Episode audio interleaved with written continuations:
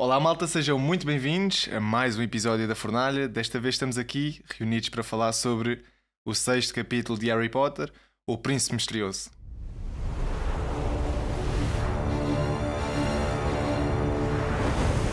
This place has known magic. Very dark.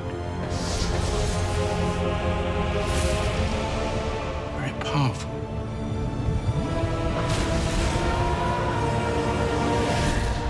This time, I cannot hope to destroy it alone. Times like these, dark times, it can bring people together. Take my hand. And they can tear them apart. These girls, they're gonna kill me, Harry. Oh Tony, olha, Príncipe Misterioso foi o primeiro filme de Harry Potter que eu vi no cinema. Ahm, eu antes disso, O meu também, que eu me lembro vivamente de ver no cinema, também foi o primeiro. yeah, eu queria ter visto o quinto, na altura os meus pais não me levaram, mas o meu pai levou-me, na altura não me disse que filme é que era, era para ver o Harry Potter. Já, já tinha lido o livro, mas não, sa- não sabia como é que iam fazer a adaptação. O livro foi um livro, na minha opinião, eu li o livro mais do que uma vez e é, na minha opinião, o melhor livro da série. Eu acho o livro muito, muito forte, muito, muito interessante. Um, e o filme, pronto, lá está. Eu vi quando saiu no cinema, quando era puto, e curti de, de ir com o meu pai na altura e começar a, a poder ver esta série na grande saga. Foi um bocadinho diferente porque tínhamos sempre aquela cena mais, mais aconchegante de ver o filme debaixo da manta em casa, de ler os livros em casa, mas começou a, a dar uma perspectiva mais épica que se calhar prepara bem aquilo que depois po- pode ser os, os últimos dois filmes. Pelo menos foi assim que eu me senti. O Harry Potter começou a tornar-se um evento mais do que aquele hobby que eu tinha quando É- chegava a Era isso que eu ia dizer, porque eu lembro-me que a partir do sexto filme, eu no quinto filme, como ainda era bastante novo, este filme sai que é dois anos mais tarde, não é? Do que Ordem de Fênix. Este filme Sim, sai em sim. 2009. Sai em não me engano, 2009. é Ele era para ter saído no começo de 2009, mas o filme foi adiado duas vezes. Ele teve ali alguns problemas na pós-produção um, e houve bastante coisa até que, se bem me recordo, foi cortada do, do plano inicial do, guia, do argumento, mas eles acabaram por, eh, por adiar o filme, até porque o próprio Daniel Radcliffe, pós-Ordem da Fênix, teve ali alguns problemas com alcoolismo e coisas do género, então houve ali uma espécie de tratamento que depois se levou à, à conclusão das, das rodagens e levou ao filme que temos hoje. E, e ficou adiado. Yeah. Yeah, Não, mas, o mas, Harry mas Potter é estreou eu em ia dizer. 2009. Mas Nós, em nós 2009. estamos ali. Sim, nós estamos ali com, dois- com os nossos 9 anos, já é diferente de 7, já começamos a ganhar uma nova, uma, outra maturidade e começamos também a ter as nossas primeiras sagas favoritas. E o Harry Potter, ali com os meus 9 anos, dava-me aquele alento de esperar pelo filme, via os trailers todos, via os TV spots e depois ia ao cinema com os meus amigos. E, e naquela altura era uma febre, porque os Harry Potters, desde o primeiro, tiveram um, um sucesso estro- estrondoso, andou sempre ali a bater a caixa dos por volta dos 900 milhões, não chegava aos mil milhões, só o último é que chegou, se eu não me engano, mas era já um fenómeno conceituado, ainda para mais que seguia ali ano sim, ano não, havia sempre um filme e epá, eu lembro-me que este foi o primeiro filme realmente que eu fui ao cinema, já esperava com muito, já esperava muito e, e saí de lá muito satisfeito. E é também um filme que faz aqui uma volta na história, porque se na Ordem de Fênix nós tínhamos ali o começar das conspirações, nós aqui não, temos a integração do mal no próprio mundo mágico. E, e lá está, nós temos aqui um efeito neste filme todo meio nubloso, não é? Nós não sabemos discernir Sim. o que está bem o que está mal, não sabemos se vai correr bem, se vai correr mal. E, e dessa perspectiva, eu acho que o David Yates consegue também uma superação em termos de realização por nos trazer neste filme planos muito, muito bons e uma atmosfera. E nós ouvimos aqui esta banda sonora que eu acho que é profundamente é inspiradora do ponto de vista de o compositor estava inspirado, mas traz-nos a sensibilidade de nós estarmos num momento em que atravessamos as trevas e temos que encontrar a nossa luz. E eu acho que o Harry Potter esbate muito bem nestes dois temas, entre as trevas e a luz. E portanto, acho que é um filme que inicia muito bem ali com aquele, aquela introdução através dos óculos do Harry que nos dá a sensação de, um- de uma continuidade em relação àquilo que tinha sido imposto na Ordem de Fênix. Logo com os jornalistas a fazerem os seus, os seus reportes, não é? Em relação aos jornais e isso tudo, a darem-nos as novidades do mundo bruxo. E é espetacular esta introdução, eu gosto muito, João.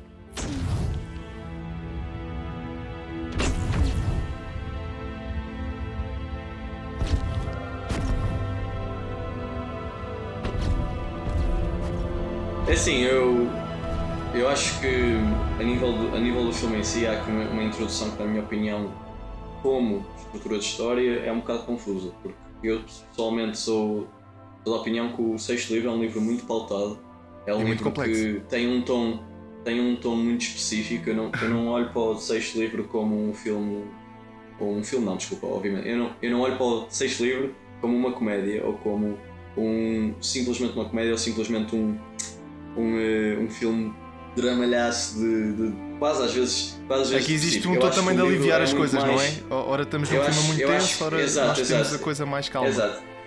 Curtir a vida. Nós acabamos, nós, nós entramos num, num momento em que nós estamos ainda, se calhar, um bocadinho deprimidos com aquilo que aconteceu ao Sirius no filme anterior e tens ali aquele primeiro plano com o Dumbledore com a mão, com a mão toda estragada por causa daquilo que ele tem feito e depois o, o- a abertura do Harry, o- a Bellatrix a barrar, aquele Sirius Black, aquela abertura em Londres, que é uma ponte que eu já atravessei imensas vezes, estando aqui a viver no Reino Unido, e, e é uma cena engraçada de estar a viver neste país porque há tantos filmes que foram gravados nessa cidade em específico que tu, quando começas a ver estes filmes e a própria forma de falar das pessoas, sabes o dialecto e, e a palavra da rua, eh, no sentido que nós também em Portugal temos palavras que nós não pomos no dicionário nós dizemos só em cada região que visitamos. Hum, eu acho que é engraçado, eu acabo por experienciar estes filmes de uma maneira diferente do que quando eu via quando, quando Passas naquelas novo. ruas, conheces acabo- tudo. Sim, sim. Passo pelas ruas, conheço, a forma de falar das pessoas já começa a ser mais familiar, certos termos, etc. Mas depois, aquilo que me choca um bocado é a transição para, para aquela cena dentro do bar em que tu vês ali o Harry quase. Quase como uma espécie de woman player, estás a ver? Ele olha para a miúda, começa a fazer ali uma espécie de Reese, ela olha para ele, eles, eles vão sair depois a seguir. Opa, e não sei porquê, eu acho que fica um bocadinho fora de tom em relação a, não só ao filme, mas à própria cena posterior em que ele naquela cena vai sair com a miúda, mas depois faz lá uma merdita com o Dumbledore, e essa cena eu acho bacana, mas a gente já lá chega, e quando ele vai à toca dos Weasley, o primeiro plano que nós temos é um plano da Ginny a estudar ou a fazer uma cena qualquer à janela. E o Harry ali tipo todo babado a olhar para ela, ou seja, existe uma construção de personagem que eu acho um bocadinho confusa no que toca ao Harry, pronto, não sei se ele simplesmente tem passado o verão fora dos, dos Dursleys, por exemplo, se tem. Que é, que é algo que não acontece no livro, porque nós Sim, no porque livro no livro nós temos o Dumbledore. Dumbledore que encontra Um, o Harry precisamente em casa dos Dursley e fala também do, do património que ele, que ele herdou do Sirius, não é? Sabemos que ele ficou com a casa de Grimmauld Sim. Place. Sabemos também que herdou o Creature, que depois vai trabalhar, lá está, para, para, para, para Hogwarts, para, para o refeitório de Hogwarts, cozinhar, isso tudo. E sabes uma cena? Eu acho que essa leveza que o filme encontra no, no tom da comédia romântica, principalmente na relação entre o Ron e a, e a outra rapariga, a, Lav a Lavander, eu acho que, por outro lado, talvez tivesse sido mais interessante focar nesses momentos em que nós temos, em que nós temos a magia a entrar no universo dos Muggles. Nós temos aquela abertura tão forte com os, Muggle, com os Death Eaters a destruírem Londres. Mas depois há, eu acho que no livro é, é engraçado quando tens o contraste do Dumbledore contra o Vernon e os, e os Dursleys e aquela junção da magia com o mundo dos Muggles, que é muito importante para a construção do, do universo nestes últimos filmes, para percebermos também como a magia se está a entranhar cada vez mais. Pá, acho que sinceramente era uma cena que eu gostava de ter visto, porque eu, eu acho aquela cena do bar um bocadinho ao calhas, sabes? Já, eu não acho tive um nada dessa sensação, sabes? Eu Parece-me que é o filme que se integra melhor naquilo que é o dia a dia, o espírito de nós, nós gostarmos daquilo que estamos a fazer, vivermos um bocado, a malta é adolescente. Talvez. Nos filmes eles são um bocado mais velhos do que nos livros, ah, mas dão-nos aquela sensação de ser estudante em Hogwarts, aproveitar um bocado a vida e, e pronto, lá está. O David Yates tenta aqui encontrar um bocado o equilíbrio entre aquilo que é uma comédia dramática e, e um filme que, que tem apontamentos epá, quase de terror. Ah, que nós vamos ter ali quase ah, a perseguição ao Dumbledore e que por vários fatores vai encontrar outros alunos que passam por, por, eh, por momentos difíceis. Mas eu, eu, por acaso, acho que é um filme que se vê muito bem. Acho que é um filme que também tem um ritmo bom. E além disso, acho que é um filme que é divertido e tu riste com ele. E acho que, dentro daquilo que tinha sido apresentado anteriormente, se calhar à semelhança daquilo que foi implementado no Cálice Fogo, em que existe aqui uma testosterona e as hormonas dos putos todos aos saltos, eu acho que aqui neste Príncipe Misterioso trazem também de volta isso para trazerem um clima um bocadinho mais suave para contrabalançar precisamente os tempos negros que, que, que nos são mostrados. E eu acho que na introdução isso até, até foi engraçado porque eu gosto muito da duplicidade que existe neste filme entre o Dumbledore e o Harry. Acho que é a prime- pela primeira vez a, a forma como eles os dois se tratam de uma forma mais genuína. Parece que são duas pessoas que gostam do outro e que vão simplesmente à procura Yeah. do mundo fazer as suas tarefas. E eu acho que isso, Isso por outra perspectiva, é mais natural. Aqui o Dumbledore não anda sempre com aquele clichê: ah, vou ter que afastar o Harry para fazer os planos, ele não tem que saber de nada para eu o proteger. Não. Aquilo simplesmente faz as coisas, diz ao Harry Por um lado, concordo. adulto. Por um lado concordo. Por um lado concordo, por outro acho que a forma como o filme se desdobra e as revelações no, no final do segundo ato, antes do clímax do filme, acabam por tornar a personagem do Dumbledore, que se por um lado sim está a partilhar mais com o Harry, está de certa forma, como dizes, a, a agir mais como um amigo. Eu acho que ele também tem um senso um bocado mais natural daquilo que é Ele uma pessoa humana. De Antes parece Tem, muito aquela António, mas, figura. mas ver? ele. Mas o, o desdobrar do plot twist em relação aos Horcruxes mais à frente é algo que não faz sentido em comparação à missão que o Dumbledore ofereceu ao Harry. No caso, nós descobrimos que o Slughorn tinha esta noção dos Horcruxes, porém, ele previamente a, essas, a essa cena, previamente a essa descoberta, eh, ele já, já caçou um Horcrux e destruiu, que é o da mãe do, do, O diário, do Tom Riddle. O, o diário o Harry destruiu na Câmara dos Segredos, não é verdade? E o anel ele, foi o Dumbledore que destruiu, tanto que a mão dele está toda lixada mais para o fim do filme, não é? Ele, há aquela aquele segmento no, durante o baile do, do Slughorn em que nós descobrimos que o Dumbledore se afastou durante um mês e acaba, acabamos por descobrir isso. A gente vai chegar lá e vamos comentar, mas é um dos exemplos para mim no qual o filme, como estrutura de, de plot, acaba por não fazer sentido para com a personagem do Dumbledore. Pronto. Um, porque, é que ele, porque é que ele se lembrou e foi caçar esse anel? Estás a entender? Não, não sei, acho, que- acho que é muito mal encontrado como é que se faz essas coisas e talvez explorar melhor É pouco as memórias do, do Voldemort e as memórias que o Dumbledore tem para com o Tom Riddle poderia nos ter dado um pouco mais de contexto, mas infelizmente o, o filme e o próprio Não, até porque no livro o tema principal de- de- de- daqui trata-se em relação às Horcruxes e nós temos três momentos em relação às Horcruxes no filme, portanto há muita coisa que ficou por falar, há muitos capítulos que também foram um bocado suprimidos e cortados neste filme, até porque parece que nós temos muito mais atenção àquilo que foi o armário em que os Devoradores da Morte se teletransportaram para Hogwarts do que precisamente para os Horcruxes. E então a orientação temática desta história em relação ao livro há aqui um destoamento, porque nós não temos uma base contextual tão grande como temos nos livros que nos permite perceber depois aquilo que é os Talismãs da Morte, ru- o rumo da história. E eu acho que aí há, muita, há muitos aspectos que ficam subdesenvolvidos e ficam com muitos, muitas aberturas para nós interpretarmos e isso também não, não não deixa o arco totalmente fechadinho, eu concordo contigo, João. Mas nós temos neste filme aquilo que eu considero uma das melhores introduções de personagens e uma das melhores personagens que é o Slughorn. Eu acho que o ator é uma comédia brutal e ele encarna este tom de comédia, mas ao mesmo tempo tem ali uma retrospectiva histórica quando nós olhamos para aquele personagem que é ele tem aqui uma mente também muito negra, um passado em que refletiu e que sente, sente, sente remorsos, muitos remorsos por aquilo que ajudou a construir a figura, a, a figura das trevas, não é? E, e sente-se isso. Então, quando lá mais à frente temos aquele diálogo entre o Harry e o Slughorn, acho um, um exemplo de, de boa fotografia, boa realização e uma atuação espetacular do Slughorn. Aqui que estava camuflado num sofá e até o efeito, eu acho que aqui a magia também fica muito mais à vontade e depois quando eles dão aquele reparo à casa toda, aquilo é muito deslumbrante, muito bonito, as coisas brilham, os vírus como se juntam e, e a câmera vai buscando os pormenores de cada estilha- estilhaço. Acho tudo muito bem feito e muito bem coordenado e desse ponto de vista acho que o Harry Potter está cada vez mais inovador e acho que este filme apresenta também um orçamento diferente daquilo que tinha sido apresentado atrás com uma, com uma escala muito maior. E eu acho que há aqui uma inovação a nível tecnológico, mas também de realização que é, para mim, surpreendeu-me. Não achas que parece quase um realizador diferente em comparação à Ordem da Fênix? Nós na Ordem da Fênix temos um Até ritmo pelos muito planos que ele- acelerado. E, e O diretor de fotografia mudou. mudou. O diretor de fotografia deste filme, deixa-me só sacar aqui o nome que eu apontei. Ah, não é esta página? É esta página da fornalha. Ora bem, o gajo chama-se. Está, Bruno Del Bonel, que é um realizador, é um, um diretor de fotografia que trabalhou no Amélie, um filme francês muito, muito renomado, e o Inside Llewyn Davis. E por acaso é engraçado, porque tanto no Amélie como aqui no, no Príncipe Misterioso nós temos um, um, um aspecto que o termo em inglês, eu não, eu não sei dizer em português, mas o termo em inglês é o haze, que nós temos quase uma. É, Uma- é um mist filter, não é? Parece um mist filter. Exatamente, é quase um mist em que cada luz parece que está assim um bocadinho mais desfocada, quase como se passasse por uma fumaça. Um, eu acho isso Está, super está interessante. embaciado. Um, mas, e por acaso, é assim, eu, eu, eu tinha memória de gostar mais do visual do filme. E acho que quando revi o filme ontem à noite, eu, eu pus muita pressão no visual do filme. Até porque é o, o único filme de Harry Potter que foi nomeado eh, para cinematografia na Academia dos Oscars. Um, e de facto é um filme que conta com planos e movimentos de câmara até muito bem engendrados. Há um plano específico ali para o meio do filme quando o Ron está com a, a Lavender pela torre e depois a câmara passa e vês o, o Malfoy na torre de astronomia e voltas depois para dentro do corredor já num dia diferente.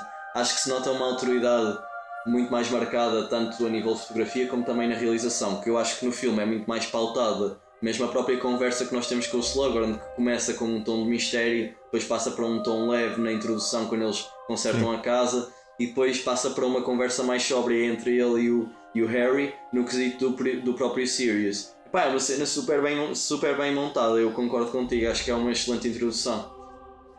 Não, e os enquadramentos aqui da fotografia dão um passo também além. Há uma atenção à simetria, por vezes metem-nos planos com várias figuras para haver quase um primeiro, um segundo e um terceiro, não é? Sinais de Yeah, profundidade que acho que fazem diferença. E parece aqui que a fotografia não foi simplesmente, olha, vamos mostrar o que está a acontecer, não. Vamos mostrar, mostrar o que está a acontecer com algum estilo e para, para reverberar também, porque o Harry Potter tem aqui uma marca distinta e é, é isto que, que a Warner, pronto, no fundo foi o, o, foi o fundo eh, de, de muito dinheiro precisamente por causa disto, que o Harry Potter, filme após filme, parece que se supera.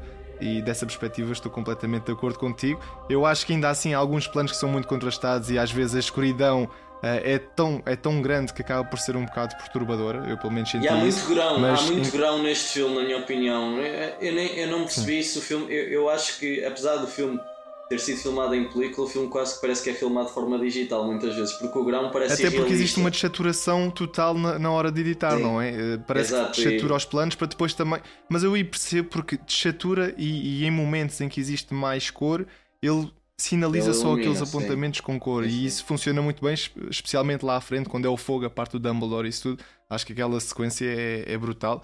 E pronto, e traz também aqui uma, uma atmosfera nova que no, no Quaron já era vincada, mas aqui acho que fica ainda mais eh, notória que é o, o apontamento de terror. Eu acho que aqui ele traz-nos um terror, mas com uma coisa mesmo maligna.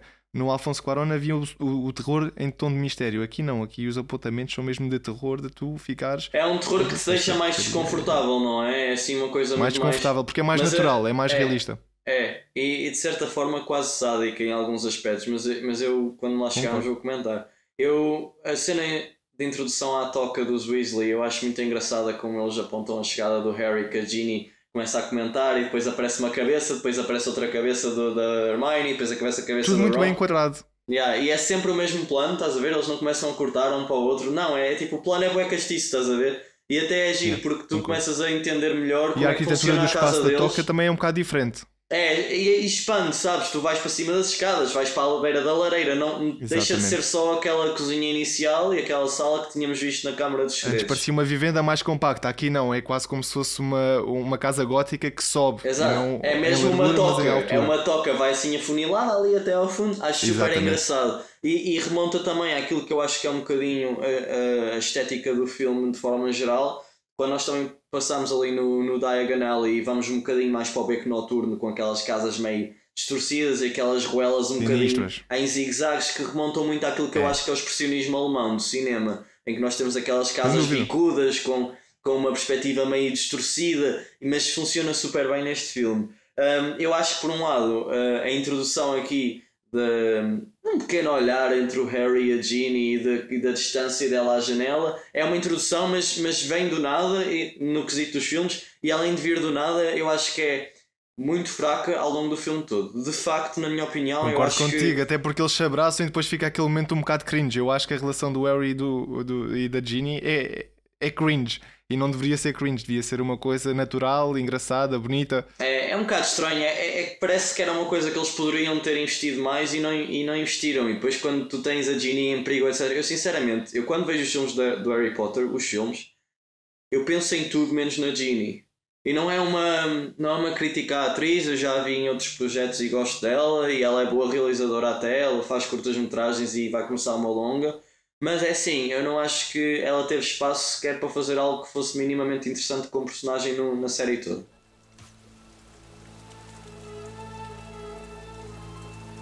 Sissy, you can't do this. He can't be trusted. The Dark Lord trusts him. The Dark Lord's mistaken. Nós passamos disso, nós temos uma cena que, na minha opinião, é muito, muito boa. E uma coisa que este filme faz, que vários outros filmes da saga não fazem, é nós temos momentos do do- da história que não são passados com o Harry. An- anteriormente e previamente nos outros filmes, quando existem cenas além da cena de abertura do primeiro filme, quando existem cenas que não são da perspectiva do Harry, o Harry ou está a sonhar ou está, ou está a ter um pesadelo. Aqui não, aqui nós temos ali aquela cena de abertura, como já falamos, temos aqui esta cena com o Snape, temos momentos em que o Harry está lá, mas está mais como observador, como, nós, como na cena final em que o Dumbledore é morto. Mas, por exemplo, esta cena aqui do Snape é muito fixe, porque nós começamos a ver como é que a Narcisa se mexe, como é que a Bellatrix se mexe, como é que o- qual é a situação de E vida do o mal a entrar nas ruas, a andar em liberdade. Exatamente, acho muito interessante esta cena. um, E o mesmo Inquebrável, a forma como o feitiço é posicionado e até a estrutura, a, a própria música começa ali um tom misterioso, tu não sabes bem o que é que aquilo é e depois o Ron explica que se ele quebrar o, o, o voto, morre. É, acaba por ser aqui uma atmosfera muito cinzenta, muito dark. E eu gosto também depois da perseguição que existe lá mais à frente do Harry ao Malfoy, porque uma grande temática que é abordada neste filme é será que se deu e, e tornou-se realmente um devorador da morte ou não? Enquanto toda a gente pensa que ele ainda é muito miúdo e, e que ainda não assumiu o compromisso, o Harry já tem alguma consciência que não, não está tudo bem. E acho a, a- a parte em que ele persegue o Malfoy e que vem pelo, ali pelo buraquinho eh, ali a Borgen and Burgs, acho que é muito interessante, muito, muito, muito fixe, porque passamos também de Sim, um eu- contraste sim, naquilo sim. que é a criação das da loja dos Weasley, que é muito bem conseguida, eu acho, dá- dá-nos um entusiasmo na alma, porque é a única loja que está ali eh, ativa. De resto, toda a gente se foi embora com medo dos devoradores da morte e aquela é a única símbolo de esperança, é o único símbolo de esperança e eu acho isso interessante também. Mas a gente passa para o. passa daí para. Para o Expresso de Hogwarts para o final do comboio, também né? andando a passos, a passos lentos para, para Hogwarts. Temos aquela confusão que existe entre o Malfoy e o Harry. O Harry monta o manto de invisibilidade e é uma coisa que no, no filme foi deixado um bocado de parte, porque eu lembro-me quando li o livro, o Dumbledore logo no início do, do ano lhe pede para andar sempre com o manto de invisibilidade, porque a qualquer momento pode surgir uma missão que, que ele precisa de, de ir ter com o Dumbledore. E, e pronto, foi deixado um bocado de parte, mas eu acho toda essa estrutura engraçada. Temos lá a apresentação através da Luna, em que no seu espírito assim meio hum, louco vê o Harry que está com uma invisibilidade lá com os neurónios andantes, eu não sei como é que ele se chama, e acho interessante. Mas a, a melhor parte disso tudo é quando eles entram em Hogwarts, veem que Hogwarts está com uma proteção especial. Os Aurors tomaram Sim. conta da, da escola, não é? Estão ali a vigiar os campos e vemos algumas forças do mal a tentar penetrar a qualquer momento o castelo. Que é numa apresentação do Dumbledore Hogwarts espetacular, um clima muito sinistro. O plano vai em câmara, em câmara fa- faz um zoom muito lento, ali com um ar misterioso, e faz ali o paralelo entre aquilo que é o, o Tom Riddle com o próprio com a história do Draco Malfoy, que eu acho interessantíssimo. Há um plano que eu adoro que ali no meio da cena entrecorta e tu estás fora da sala e tens um, um guarda a andar de um lado É, para o enquanto outro o Dumbledore está tão fala, vazio, não é? está tão seturno. Sim, sim, está tão vazio, está tão seturno. É um clima completamente diferente. Até mesmo da Ordem da Fênix, quando havia aquela ditadura da Umbridge, sabes? É é ainda mais dark do que aquilo que. Porque na Ordem de que- Fênix nós temos nós aqui temos. uma atmosfera mais eh, azul. Não, não há desaturação, existe é, uma paleta de cores fria. Eu acho que aqui Sim. sugam completamente Sim, sim. a energia do filme, as cores do filme e tornam aquilo quase como se fosse um hospício sem, epá, sem resolução. É mesmo como se estivéssemos a ser invadidos por tempos negros e as pessoas ficam É. completamente sonâmbulas. Eu acho que é mais assim. Once there was a young man who, like you, sat in this very hall, walked this castle's corridors, stepped under its roof. He seemed to all the world a student like any other. His name? Tom Riddle.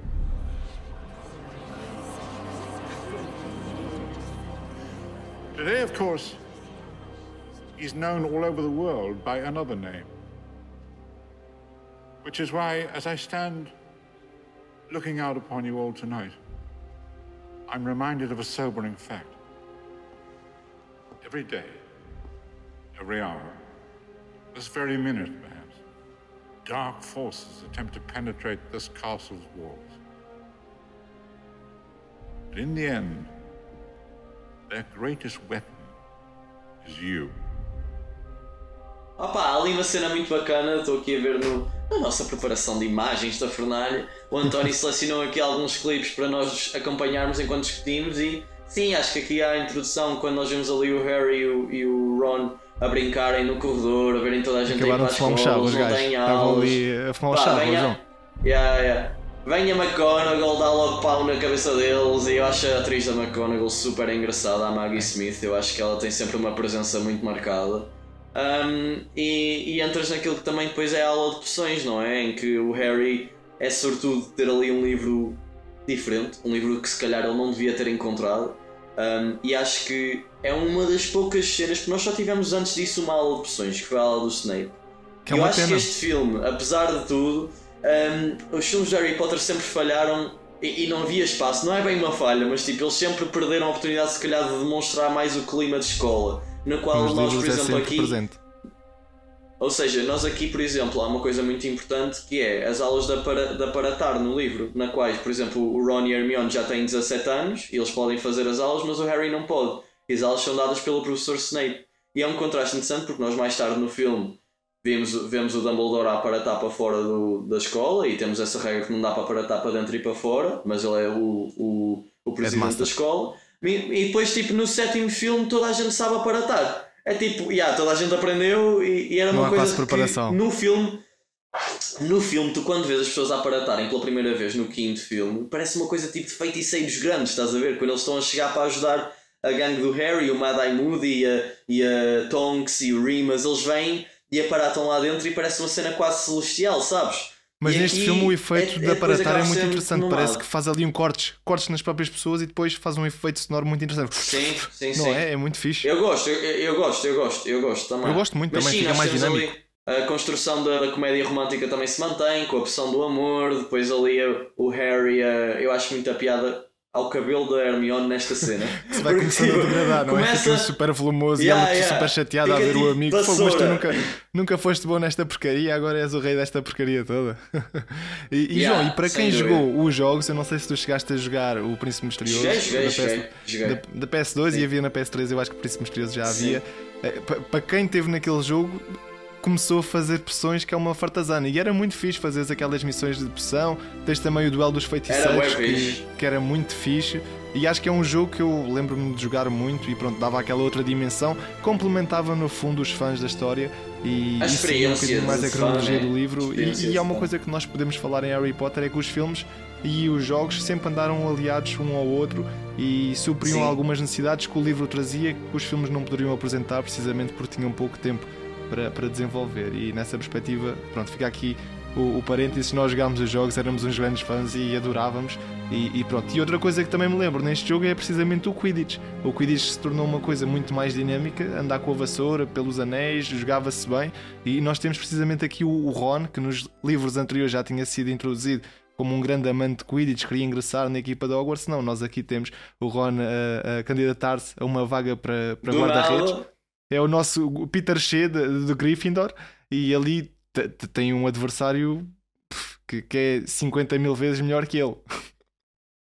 António, é assim, eh, o Ron, o Ron não é mau jogador. O problema Não é que é. os filmes eles não, não estabeleceram isso e com perspectiva do, do- da saga do cinema, o Ron querer se juntar ao Quidditch é uma coisa boeda estranha, meu. Parece que, vem, estúpido. parece que vem do nada, pronto. E depois nós temos ali aquela cena inicial. É assim, António, eu vou-te ser sincero, eu quando revi o filme hoje, eh, ou ontem à noite, mano, eu lembrava-me do Quidditch ser visualmente mais interessante do que aquilo que do que aquilo que eu acho agora. Eu acho que este Eu filme acho que é o assim- ainda melhor, assim há um salto. é o melhor, é um salto grande em comparação àquilo que já se fez antes e principalmente no jogo, no, no sim, no jogo que tu tens aquele, aquele shot em que pá, tens, tens a equipa sempre a fazer formação, tens É. pelo menos dois shots disso, que a equipa faz formação.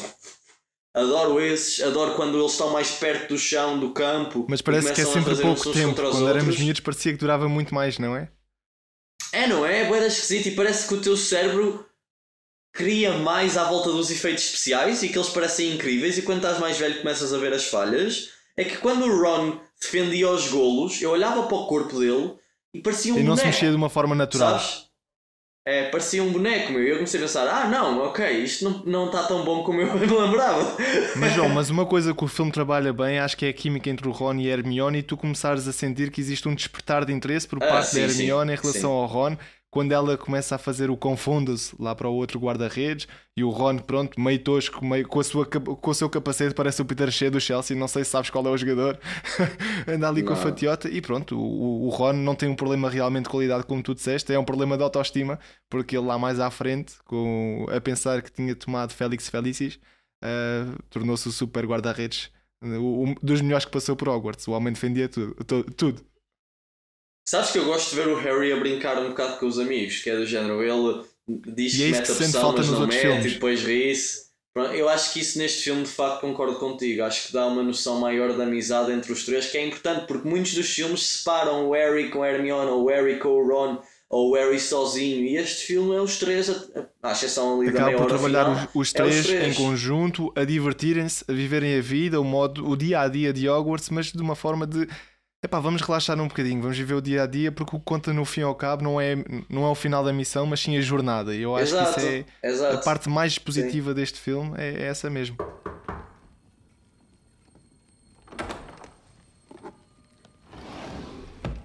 Ah, Harry, you got my message? You must be wondering why I summoned you here tonight. The answer lies here. What you are looking at are memories. In this case, pertaining to one individual, Voldemort. Or as he was known then, Tom Riddle. This file contains the most particular memory of the day I first met him. I'd like you to see it, if you would.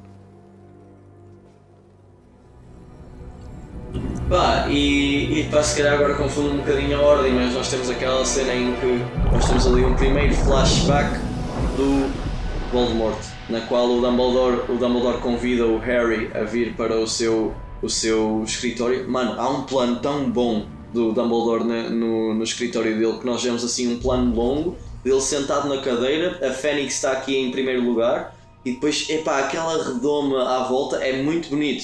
Muito, muito bonito esse plano, eu acho. Eu acho que a sequência é toda perfeita, desde o início, a forma como se compõem as memórias uh, para, nos serem apresentados aquele tema, é que aqui há uma evolução brutal em relação àquilo que foi apresentado no Cálice Fogo. No Cálice Fogo parecia que as pessoas eram engolidas para dentro do cálice. Não, aqui há a construção das memórias com apontamentos difusos, com aqueles laços espirituais, e quando nós não nos recordamos, as caras aparecem-nos desfocadas, sem um- uma figuração. E eu acho tão interessante isto, porque na Ordem de Fênix, no Cálice Fogo, nós víamos tudo. Parecia que se lembrava tudo, todas as caras. Não, nós aqui é mesmo como memória. Às vezes não nos lembramos de alguns apontamentos e fica tudo meio difuso, meio incerto. E o, o tom, a forma como trouxeram quase como se fosse uma caneta, quando metes o corpo da caneta numa água, em que faz ali aquelas formas uniformes.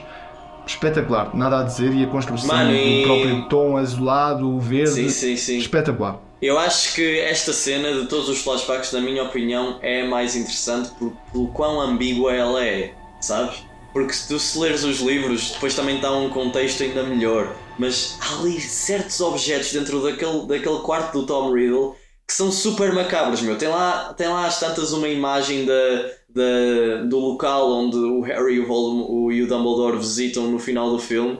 Nós sabemos, eh, não sei se é neste livro, se é no, no, É no próximo, mas há ali uma explicação tanto é que... que nas cenas cortadas aparece real- eh, precisamente o Dumbledore a falar com o Harry sobre esse acontecimento que ele levou para lá miúdos.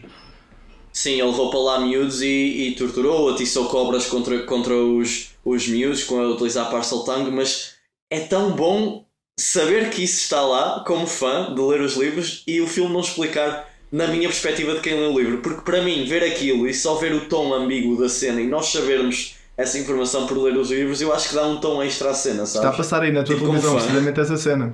É espetacular. A Olha forma como cena. os Estamos- corpos se começam a criar, eh, as carruagens a aparecer. pff, Espetacular. Yeah, yeah, sem dúvida. Pronto, e nós, e nós a partir daí já temos a noção da missão que o, o Dumbledore oferece ao, ao Harry de ele se aliar ao Slughorn porque existe qualquer coisa que o Slughorn tem que vai ser crucial ao, eh, ao desenvolvimento do, pronto, da batalha contra o, contra o Voldemort. É precisamente isso, e nós vamos caminhando ao longo do filme entre aquilo que é a missão do Harry, alguns momentos entre o trio, e, e precisamente uma das partes mais marcantes, pelo menos para, para mim, é quando eles vão ali para. É, é as três cervejas, não, como, como é que ele se chama? Aquele bar que se encontra com o Slughorn, que acontece eh, aquela tortura The como é que eu-. Três, três vassouras. É o Três Vassouras. Três é? vassouras, é. E a construção é. toda muito fixe porque faz a transição para o, para o Natal e para o inverno e as pessoas caminham entre a neve e depois entram no bar e o bar está lá o Slagorn que ele é um, um bocado beberrão e, e está ali a beber a sua cerveja amanteigada, junta-se à, à malta, entorna a cerveja completa na Hermione e a Hermione faz ali um, um joguinho com o Ron porque estão lá ao fundo a Ginny e o, e o, e o Dean, eh, pronto, no fundo Dean. estão ali a fazer coisas de, de pré-adolescentes e o Ron di- diz assim com a cara: Epá, eu quero sair daqui. E a Hermione assim com, com um tom não tão despercebido: Oh Ron, então e se nós estivéssemos a fazer a mesma coisa, a tua irmã seria, será que se queria ir embora também? Esperta.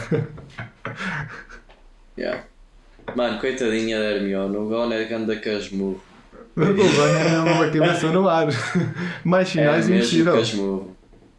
Mano, mas eu acho que a cena evolui para um daqueles momentos que eu acho mais interessantes no filme, quando eles estão lá fora juntos e abraçam-se uns aos outros e de repente do nada está uma miúda arrastada de um lado para o outro e é levada quase como uma cena de exorcismo. Quase como um, um espírito a entrar dentro dele. E ela, ah, e eu acho super interessante porque normalmente ela estaria de olhos fechados ou com os olhos, mas não, ela está com a boca aberta, os olhos completamente abertos, o cabelo dela a esvoaçar pela neve. É uma imagem muito macabra. Eu acho que a escolha também do estilo de vermelho também tornou. E quando ela cai ah, no chão, é tipo uma chapa. O corpo dela fica. Yeah. Parece que morreu. Yeah, eu só acho eu- que, não, acho que uma coisa que boa. não funciona tão bem nessa cena, que é depois a interação com o Hagrid, que vem lá ao longe. Parece que ele está completamente tranquilo. Ali acho que falta um bocadinho também de, de esmerança a nível visual, porque pá, uma pessoa está ali quase a morrer. O Hagrid supostamente deveria estar a correr pela sua vida para proteger a miúda e está ali muito sereno. Acho que essa parte não funciona tão bem.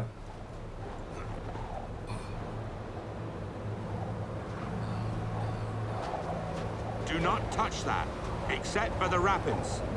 Do you understand?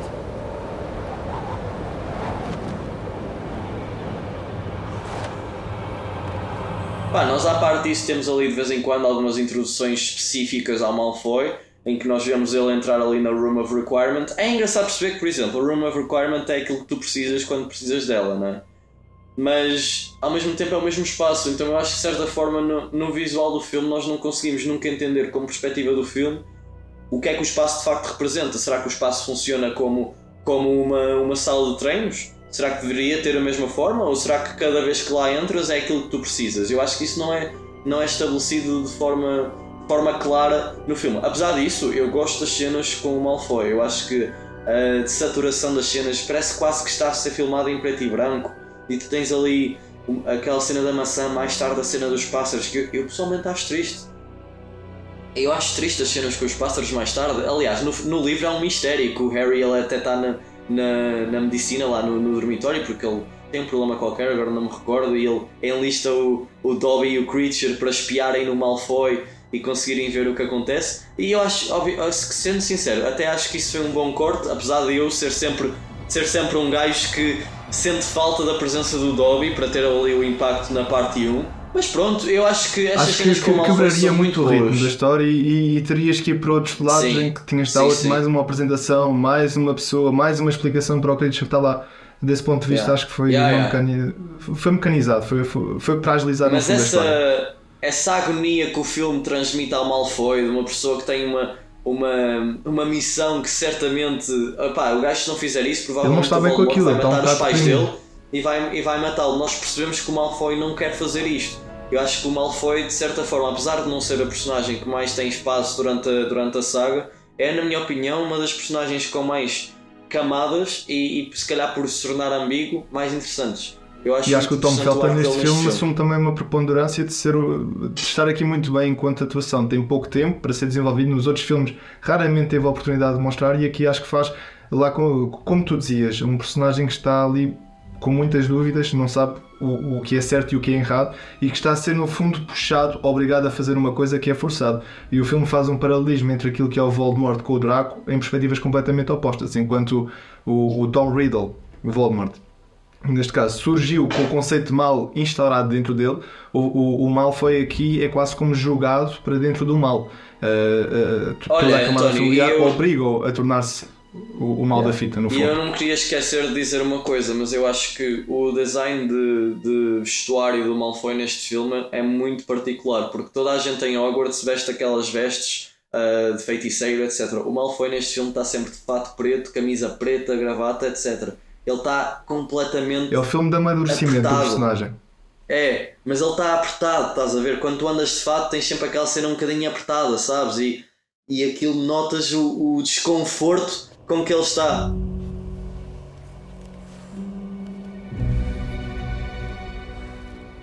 Nós passamos eh, das cenas do Malfoy, temos também o jogo de Quidditch dos. Eu acho que é os Gryffindor contra, contra quem? Contra os. É contra os, o Slytherin. Porque antes disso temos real- os, os Slytherin, como é habitual, a fazer bullying. Tens? Tens, tens aquela cena em que Fazem o? Ron faz o caminho da vergonha, vai até ao, ao- salão da, da comida, Ah, ao sim, refeitório, sim, sim, come todo sim. deprimido. Eu depois, assim, tão chorão, eu depois deste jogo vou Ah, renunciar. E eu gosto é que a tosta, de- a tosta dele é da forma da bola, da, da bludger. é bem engraçado, é bem engraçado. E yeah, a gente já falou do. de- E esse jogo de cintura que o Harry faz outra vez com o juntos. Ron é, epá, é engraçadíssimo. Ele finge que mete a Félix Felicis, o gajo aumenta a sua autoestima, Yeah. agora sou muito bom e faz um jogaço, jogaço da vida dele. Encarnou realmente a figura do Peter Shea do Chelsea, porque era um guarda-redes fantástico. Quem o viu, e quem não viu, devia ter visto. Pronto, a gente já comentou mais ou menos o que achamos em relação ao Quidditch. Mas eu tenho um apontamento, João. Se me Diz. deixares, este filme faz uma autorreferenciação aos próprios filmes do Harry Potter. Porque no Cálice de Fogo nós temos mais ou menos um sistema parecido em que o Harry eh, agarra o, o ovo do dragão na tarefa e depois tens logo a cena da celebração e o festejo, boeda ruidoso. E aqui tens o mesmo, eles ganham um jogo e passam logo para, para, para o festejo. Nós aí vemos o, o Ron a beijar a, a Lavender, ela quase que o puxa para cima dele e, ele- e o Harry começa a rir, mas a Hermione já não está a gostar muito da brincadeira. E, personagem e mais aí há um irritante de interessante Harry é, Potter.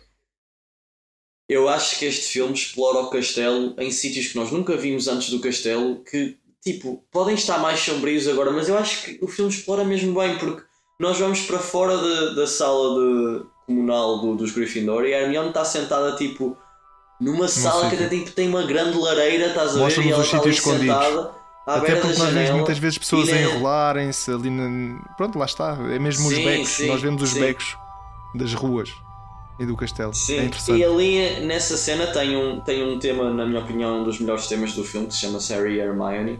Eu gosto muito de, do- da música nessa cena e gosto da conversa que eles têm, meu. Tipo, epá, eu nunca vi o Harry e Hermione como interesse amoroso, pessoalmente.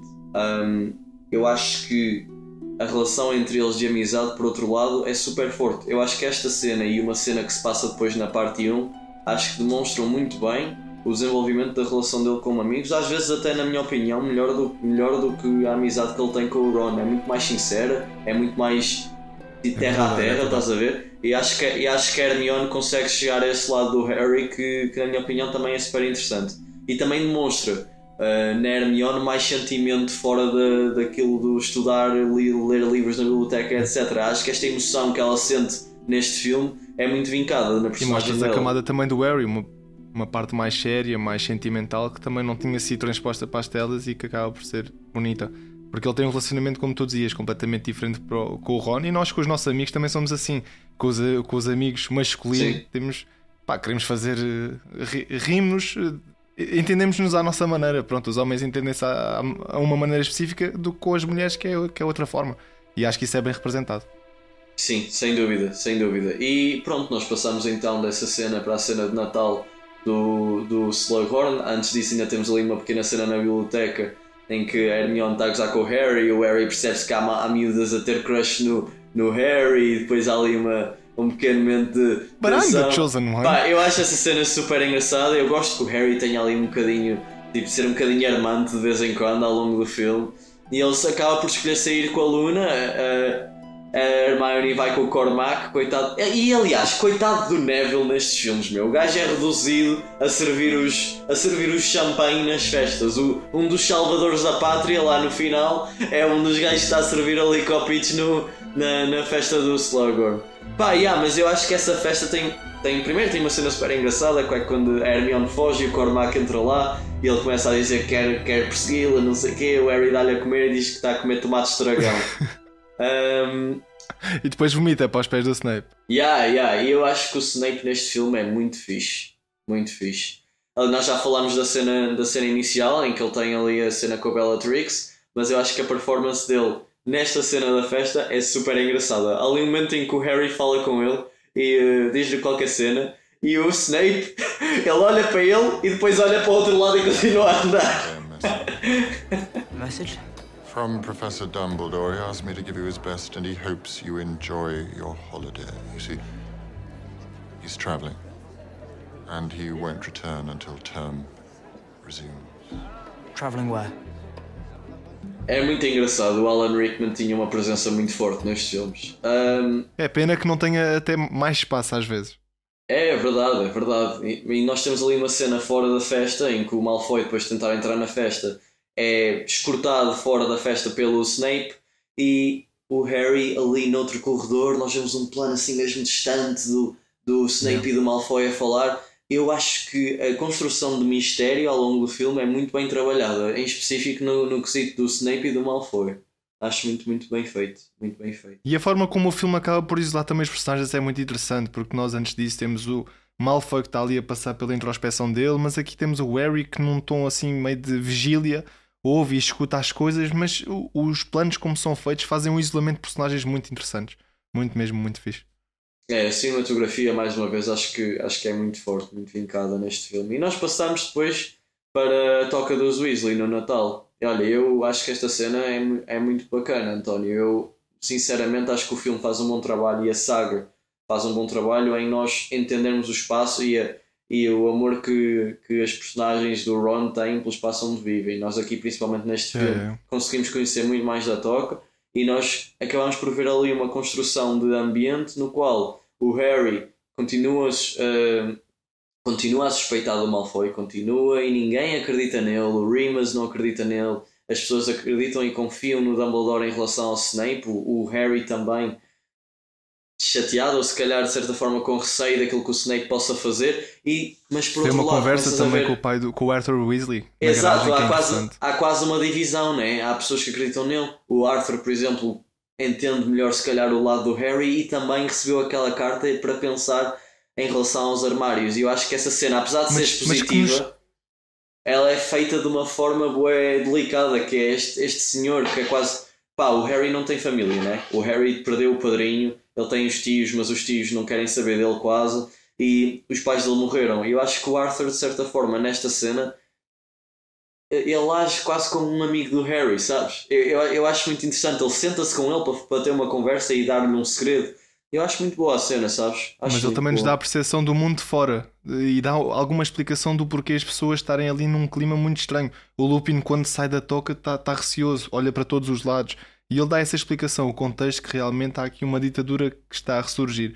E eu acho que dessa perspectiva o Arthur Weasley acaba por ser a mediação entre aquilo que é o mundo de Hogwarts, que o Harry tem acesso, mas que desconhece o resto, não, não, não, não sabe como é que é assim, sido os e- dias daquelas pessoas que no- trabalham fora de Hogwarts. E no quesito do Lupin, esse, esse momento que falaste dele à procura, eh, nos cantos, a ver se está ali alguém a, a É. caçá-los, Com medo, eu acho que eu acho que revela quase um trauma da Primeira Guerra Bruxa, sabes? De, de ele passou por isso antes, ele já passou e perdeu amigos por causa disso, gente próxima para ele, e agora está, está a voltar a acontecer outra vez, não é?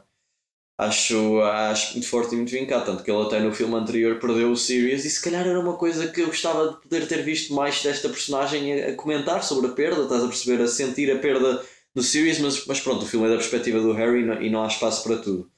Ahm, No livro é desenvolvido na Ordem de Fênix, logo após a morte do Sirius. Eu acho que existe ali umas conversas em que o Harry tem com o Lupin que são interessantes e que pronto, dão ali um tom mais aconchegante que nós os fãs não tivemos acesso nos, nos filmes, poderemos ter na série e, e que é interessante. E essa transição depois que existe em relação àquilo que é o ataque dos Devoradores da Morte, eu acho que também é muito bem construída. Isto é uma sequência que vale a pena dizer, não está no livro, mas que para mim é. valeu a pena porque nos traz exatamente esse amor, o amor da família Weasley em relação à toca, mas também o símbolo de proteção que, que, que a toca sempre foi um- uma imagem de um lugar confortável em que tu se sentias seguro, aliviado, livre. Tu aqui tu vais para a toca e tu sentes logo um medo. Parece que as coisas não estão bem, aquilo está tudo muito cinzento, a toca já não é quente, já não é viva, a toca é desaturada, é fria, é perigosa. E, e precisamente quando tu vês os devoradores da morte invadirem ali aquele espaço, tu ficas com medo. E acho que é tudo muito bem construído. A forma como o Harry sai catapultado em perseguição à Bellatrix, depois a Ginny persegue e depois eles ficam ali a, a, a combater entre feitiços e depois a toca realmente é, é destruída. E o, a própria reação dos personagens acho que é muito interessante e a forma como a câmera se desloca para nós vermos as reações e não tanto a própria toca destruída, acho que transmite o sentimento que todos nós tivemos, que foi Onyx, isto está a começar a ficar um bocado sério e, e a ditadura pode estar para, para bem breve. Pá, António, nós temos ali um momento que lá está, eu acho um bocadinho mal construído também, porque nós, antes do Natal, temos ali a, a cena em que Hermione diz que a Romilda Vane está a fazer uns encantamentos para o Harry, mas depois dá a sensação que é para, que é para acontecer agora, mas depois passa as férias e, e acontece mais tarde e acontece ao Ron. A cena é engraçada, sabes? Isto, isto até acontece depois de uma cena que se calhar devíamos ter comentado primeiro, mas a cena em si é engraçada, só que eu vou-te ser muito honesto, eu acho que ela vem no momento errado no filme. Pronto. A atuação Uh, do Ron nessa cena é espetacular, a forma como ele simula É. que está completamente bêbado Ah, e no amor jogo, e no jogo tu tens que É conduzir o. Ron. No jogo tu tens que conduzir o Ron pela escola com os corações à volta e o graças é super engraçado também. Exatamente. É super engraçado. Mas nesse momento do filme o Slughorn está chateado com o Harry porque ele apercebe-se de que o Harry andava ali com um plano de sacar aquela informação que o Dumbledore tanto É. queria. Porque o que nos é dado no filme é que a memória que o Dumbledore tem, que foi fornecida pelo Slughorn, foi alterada pelo próprio autor da memória. Ou seja, deram-lhe uma memória desvirtuada sobre os Horcruxes. E então o Harry está a tentar sacar a memória esteja limpa, que não, tenha não, não, tenha aquela codificação, di- diremos assim. E o Slughorn não percebe-se, fica chateado realmente e acaba por ser aqui a mediação. O Harry acaba por surgir como desculpa, não é? A receita para, para curar a pressão, a pressão do amor e, e vai realmente para o escritório do Slughorn naquilo que é uma das cenas, a meu ver, mais fortes eh, visualmente do Harry Potter, em que o, o, o Ron acaba por, por vomitar, por ter ali quase como se fosse uma overdose, foi envenenado e, cai no chão com convulsões. Aquela parte é muito forte. Ron! Professor, do something! I, I don't understand.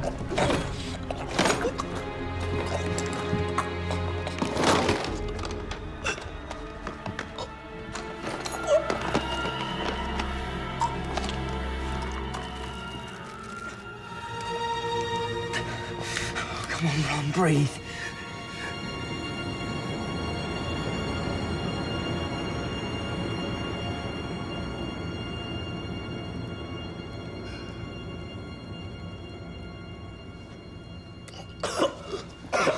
Sim, eu acho que depois nós, tendo o Ron no dormitório da enfermaria e ali aquela situação entre a Hermione e a Lavender. Ok, Sim, é, bem. acaba É por é haver ali cena- mais do mesmo. É o mais do mesmo, mas, mas pronto, resolve essa situação. Ah, e passamos, se calhar. Traz-nos a introdução que é uma coisa importante que aquela garrafa era dada pelo Era envenenada, era yeah. para ser dada ao Dumbledore e o Slughorn está completamente à toa porque não percebe como é que Já não é a primeira vez, envenenado. não é? Porque aquela, aquele encantamento, aquele O colar que nos, que, no- que nos é dado ali em Hogsmeade também era suposto ser entregue ao Dumbledore. Ou seja, há aqui uma, são várias tentativas por parte do Malfoy, não é? Para conseguir, ah, em Malfoy influenciado pelos, pelos Juradores da Morte, para conseguir fazer isso. Exato. Ah, para não ter que ser aquele e o Harry vai se apercebendo aos poucos de todo este clima, as pessoas não, não, não lhe querem dar ouvidos e depois culmina realmente na sequência seguinte em que existe a Katie Bell volta da enfermaria, está bem, o Harry vai lhe perguntar se, como é que ela se sente, quem é que fez aquilo, e nós vemos ao longe o Malfoy com um tom de vergonha ah, perante, perante aquilo que fez, e o Harry apercebe-se logo que epá, foi, foi ela, foi, foi, foi o Malfoy que fe- fez este encantamento. E então persegue e temos depois o Sétimo Sempre, ele que andava completamente possuído pelo aquele livro do Príncipe Misterioso, ah, atua com um feitiço que ele não conhece, e nos livros esta sequência é ainda mais forte, e o, e o Malfoy cai Achas? no chão, Eu, todo eu, eu cortado, por o acaso não acho. Eu, eu acho que no- eu acho que nos livros, eu acho que esta cena no, no filme foi, foi melhor executada, porque ela nos livros nós temos ali a Murta Queixosa e ela começa a debitar ali uma data de comentários assim mais, mais cómicos, sabes? E tornam a cena um bocadinho mais com um tom Eu diria em relação ao feitiço, porque no feitiço ele faz. No, no livro o feitiço faz cortes na cara, quase como se fosse uma Ah, tesoura sim, a sim, romper sim. a pele. Isso sim. A isso nível sim. gráfico eh, ainda é mais agressivo, mas concordo contigo. Sim, eu, eu, eu falava a nível de tom, mas sim, a nível gráfico concordo. Acho que o livro também sempre mostrou um bocadinho mais Não, isso. e até a banda sonora como atua nessa sequência é espetacular.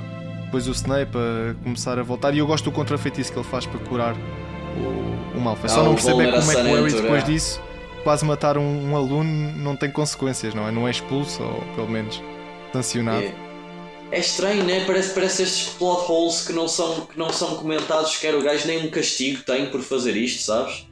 Mas eu, Ele eu quase acho. mata o, o Malfoy. Mas sabes que eu acho que tem a ver com aquilo. Eu acho que tem a ver com o Snape. Eu acho que o Snape quer esconder o que está a acontecer com o Malfoy, porque ele tem o voto inquebrável, e além disso, o próprio Snape criou este feitiço, estás a entender? Tipo, isto que aconteceu ao Malfoy é um tipo de magia que não é, se calhar, conhecida, Conhecida. por muita gente. Um, e se calhar desvendar isso para um universo maior é algo que o Snape não, não quer. É algo que o Snape não quer, mas também leva o Harry a, a pensar duas vezes se ele quer voltar a utilizar este livro, este manual, e chega-se à decisão de que não, ele vai esconder o manual nas profundezas do castelo, lá na sala das necessidades. Que mais uma vez, tipo, a sala das necessidades a- à qual o Harry e a Ginny visita é Palpa muito semelhante. É muito semelhante à do Malfoy, ou seja, não, não me parece que haja aqui uma, um diferenciamento. João, não é relação- semelhante, é igual porque nós ouvimos o parceirinho. Exato, pois é, tens razão, tu ouves o pássaro. E além disso, aqui há uma questão que é: tu ouves o pássaro, tudo bem, o ambiente é diferente porque não há aquela desaturação, é, um, é uma. É um, parece mais quente a sala, tens ali o sol a entrar pela janela, em contraste com quando tu vês da perspectiva do Malfoy.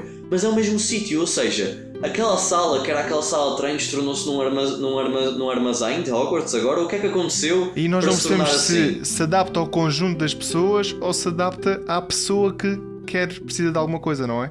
Ou É seja, isso, é se- isso, se é uma não- não sala se transforma sentido, não individualmente no que as pessoas querem ou se transforma no coletivo do que as pessoas querem. Pois, exatamente. Hum, opa, mas há lá a cena do beijo que mais uma vez não, não, dá, não dá com nada, na minha opinião. É, é castiça, ela pedir para, para fechar os olhos, etc. Tudo bem, mas não. Nunca senti nada a ver essa cena, António. Acho muito sal. então e como é que foi o beijo? Molhado. Que cena. Ai, ai, ai, ai, ai. Mano, eu gosto muito do. De, a partir daqui, eu acho que o filme ganha outro Engata. valor. Estás a entender? tipo, eu acho que o filme Concordo. teve uma boa preparação, tudo bem, é ali pautado e por outro lado é um tipo de cinema que faz falta nos blockbusters, é tu teres ali uma cena mais pautada que permita-te viver um bocadinho mais com os Este filme ainda tem e acho 2 que este filme horinhas e faz bem. 36, ainda é alguma É um, coisa. é um dos filmes mais No longos da conceito de saga, se não é o blockbusters atuais, se nós formos a fazer aqui o contextualização, não existe muitos filmes que consigam estes, estas horas. E então, se nós formos fazer a retrospectiva de todos os filmes do Harry Potter, os dois primeiros são filmes longos. Filmes de iniciação para malta jovem, mas um filme longo. Tanto a malta queria a ver coisas longas com conteúdo, agora a malta é tudo. pô, Até os debates políticos É são tudo 30 TikToks, minutos. é tudo no outro dia estive a TikToks. ouvir um debate político de 4 horas em 1976. Nós passámos Pois é, de 4 mano, horas eu estava a ver um debate 30 minutos na ou 15. RTP e o debate tinha 15, 20 minutos, meu. Isto não dá com nada. Não, tanto não o, o debate introduz um tema, mas nunca se chega a uma conclusão. É... Não, tanto que o Ricardo Araújo É Pereira fez aqui um- um- uma sátira, é, co- quase como se fosse a dizer: pá, pronto, então o jornalista apresenta-se, dá a sugestão de temas e diz: ah, tema seguinte, seguinte, passa para o seguinte, passa para o seguinte, e é, é um bocado assim, nem dá tempo para discutir nada. Grande gato fedorento. Bons tempos. Geração tempos. TikTok. Opa, eh, nós passámos se calhar deste momento para o momento do Félix Felicis, que é um momento que no jogo era bem bacana porque tu podias entrar em duelos com pessoas e ganhavas sempre. E tu depois ficavas todo ao pé, ficavas todo ao pé. É, parece que desbloqueava outro nível do, da personagem. Mas aqui é engraçado porque tu vês o Slughorn a roubar as cenas da herbologia. Eu gosto muito do momento em que eles saem e o Harry começa a entrar pelo corredor e ele vira-se Harry! E ele Sir! tipo, é, é, é arrastado as A palavras. atuação do Daniel está Radcliffe é um espetáculo. É um espetáculo Yeah, yeah. esta atuação, até porque Hermione, então tu vais seguir o plano, o plano é este, vais ter com o Slughorn e ele, ah, estava a precisar ir, ir para a casa do Hagrid e ele vai para a casa do Hagrid, depois encontra o Slughorn. Yeah, yeah, sem dúvida. E nós, nós pronto, encontramos o Hagrid, temos o funeral de Aragog, que tem um, um dos melhores planos no filme todo, na minha opinião, que é quando eles começam a, a dar ali o discurso para despedir-se de Aragog, e há ali uns momentos engraçados que o Harry faz ali as mandíbulas da, da Aragog, etc. E depois a música sobe com um tom mais, mais, mais pronto, mais caloroso, mas ao mesmo tempo Parece- com uma nostalgia em É, relação é uma ao- gaita de foles, ao- não é? Eu não sei o que é que é, Exato, mas tem exato. um tom um bocado irlandês, escocês. E tu tens o ali um plano ator, a voz aberto, do ator está assim né? esganiçada, é muito interessante. e apresentam-te um plano aberto das costas deles os três, com o castelo ali à esquerda e o vale em frente a eles. É, é super, super bonito. Super bonito de ver. Farewell, Aragog, king of the arachnids. Body will decay, but your spirit lingers on, and your human friend finds solace in loss. E eu gosto também de- de- do, do próprio ator do Slughorn. Ele, ele, ele é aqui um bocado. Ele é uma pessoa com uma alma boa, mas ao mesmo tempo tem sempre aquele lado de que se querer aproveitar de alguma coisa e vai lá buscar o veneno, que é para fins puramente académicos, como ele diz, vai buscar o veneno porque aquilo é uma coisa muito valiosa no mercado. E eu gosto dessa. de- pronto, de- dessa participação do autor. E nós passamos para uma das cenas que é, que é das mais tristes de, de Harry Potter, em que eles vão para a cabana do Hagrid, começam a, ali a beber uns copos, em tom de despedida no fundo àquele bicho doméstico que o Hagrid tinha, e o Slughorn também, como gosta de beber, também fica um bocado tocado, e temos uma sequência es- especial. Eu diria que é especial porque a conversa é muito madura, a forma como está filmada é de uma forma muito sóbria, não, não há quase movimento de câmara, mas há, há aquilo que eu chamo que é uma boa coordenação dos, do- dos atores, e o, o Daniel Radcliffe e o Slughorn neste caso fazem uma conversa super natural sobre aquilo que, no fundo, tem sido estes anos e as angústias do Slughorn, e fala também sobre a mãe. A mãe que lhe ofereceu um presente, que era uma das alunas favoritas dele, e que lhe ofereceu uma Lily e que se transformou depois em peixe, e o peixe acabou por morrer precisamente no dia em que o Voldemort assassinou os pais. E nós ouvimos isto e não podemos ficar indiferentes.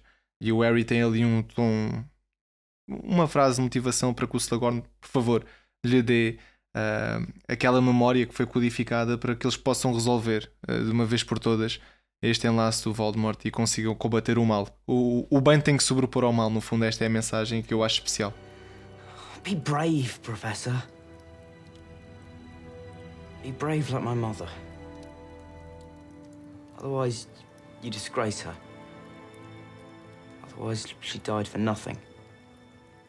Otherwise, the bowl will remain empty forever.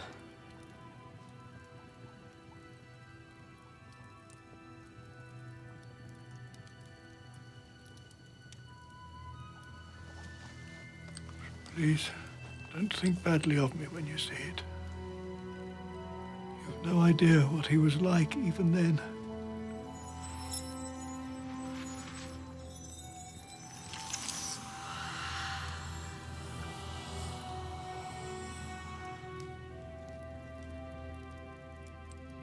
eu acho que o corte dessa cena para a cena seguinte, em que já estamos logo no pensatório, é super económico, sabes? Ele conseguiu o que queria, a cena foi tocante e passamos logo para descobrir aquilo que era o restante da memória que já nos tinha sido apresentada na última reunião com o Dumbledore e descobrimos o que é que é um Horcrux, esta divisão da alma e a infusão da alma num, num objeto, a parte de dividir a tua alma, no, no caso o Voldemort queria dividi-la em 6, 7 objetos.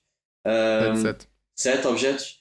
E, epá, apesar de tudo, eu acho super interessante quando nós voltamos uh, para, para o escritório do Dumbledore e ele começa a contar e ah, o diário do Tom Riddle, o anel, deixou-me com a mão toda negra, etc. E depois, uh, sempre, que, sempre que tocas nestes Horcruxes apesar de eles terem sido destruídos, tu começas a sentir traços. E a câmara corta logo para o Harry e ele faz aquele, aquela cena que ele já fazia no, na Ordem Assume da aquela Fênix. forma de serpente.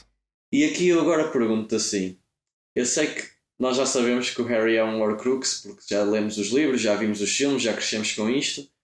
Eu acho que os filmes tornam muito óbvio que o Harry é um Horcrux, porque há ali aquele, aquele quesito visual em que nós, na Ordem da Fênix, temos aquele plano no final do filme em que o Harry está tá no vidro e a cabeça dele transforma-se na cabeça do Voldemort. Nós temos os traços aqui, nós temos este- esta fala do Dumbledore na qual ele diz ele, ele cada Horcrux deixa traços e há ali um- uns 2, 3, 5 segundos em que ele olha assim mesmo de forma forte para o Harry e o Harry faz essa cena, ou seja, eu acho que essa ligação com o Voldemort deixa mesmo umas pistas muito fortes para aquilo que Tanto é, depois quando ele toca no anel, ele tem imagens visuais sobre alguns Horcruxes. Exatamente, é, é, é isso. E eu acho, pronto, mas, mas acho interessante a montagem. É aquela coisa que depois tu olhas para Eu acho trás que é bem desenvolvido ao longo dos filmes, é- porque que é o Dumbledore sempre sentiu que havia uma ligação especial entre o Harry e o Voldemort, mas não sabia aprofundar o porquê.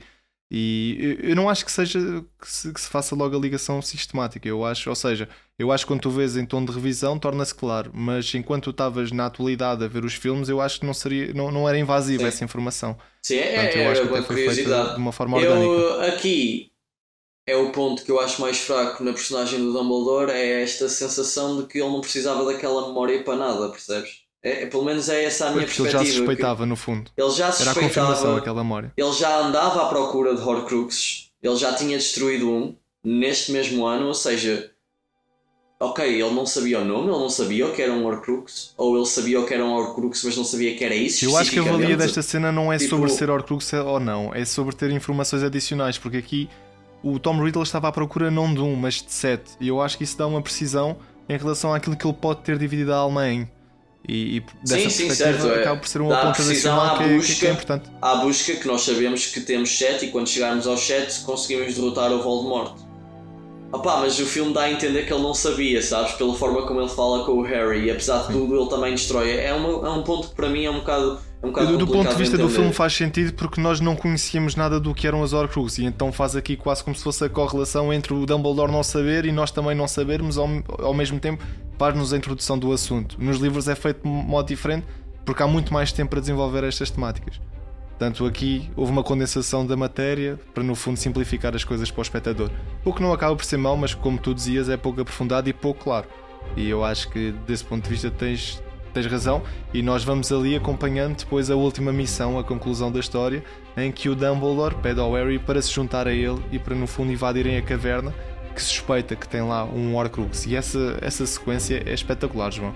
É espetacular pelo tom de mistério, tu não saberes o que é que vai acontecer, o tom também de terror, lá está outra vez, em que nós entramos naquele, naquela caverna escura. Tipo, ele está noutro nível, o filme aí. Eu vou-te ser sincero, o filme parece que está a ser uma coisa boa, a forma como eles chegam para uma montanha, não é? Tipo uma gruta eles com o são mar. tipo- Pá, mas o próprio, o próprio sítio onde eles aterram, estás a ver aquele penhasco com, com a água a cair do outro lado, depois a, a, a montanha, a montanha, pronto, a falange ela é toda, toda junta, pá, espetacular, espetacular. Eles entram lá dentro e há uma cena, uma cena cortada em que eles, nós já, nós já discutimos aqui antes em relação ao Voldemort a trazer as crianças para lá. Nós temos a, a- o sacrifício do sangue, acho super interessante, mas acho que na se saga toda é aqui que o Michael Gambon, tipo, Epá, o gajo não foi nomeado a um Oscar, mas eu, sinceramente era uma daqueles tipos de performances que eu até era capaz de ter nomeado o homem para, para um Oscar por esta cena, porque aquela cena que. Tem, tem o tom de realismo, tu beber- sentes que pela primeira vez o Dumbledore também está a ser ameaçado.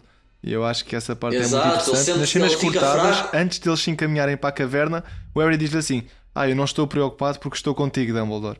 E, e depois no final da cena, que também é cortada, o Dumbledore diz assim: Obrigado, Harry, por estares comigo, porque, porque estou seguro contigo. Uma coisa assim. E devia, deveria ter ficado no filme. Eram tipo 3 minutos que não fazia mal a ninguém e Yeah. dava aqui Yeah. um cunho mais sentimental à história. Sem dúvida, aquela cena quando eles atravessam o- com o barco, a chegada do barco, tudo sempre muito escuro. Depois tu vens e já começas a perceber que existe alguma coisa na água, sabes? do. É tudo feito de forma, de forma pautada, entras lá dentro, sabes que lá alguma coisa, mas é preciso tirar a água de lá e a água começa a envenenar o Dumbledore. E essa cena dele a pedir-lhe, a pedir-lhe, a pedir, o Harry não Isso, quer, a mas tem que continuar. Epá, é, e, e a câmara, aquilo ali sim, fica a preto e branco para quase praticamente tudo. É, é mesmo, mesmo o nível mais baixo que estas personagens estão a nível de perigo.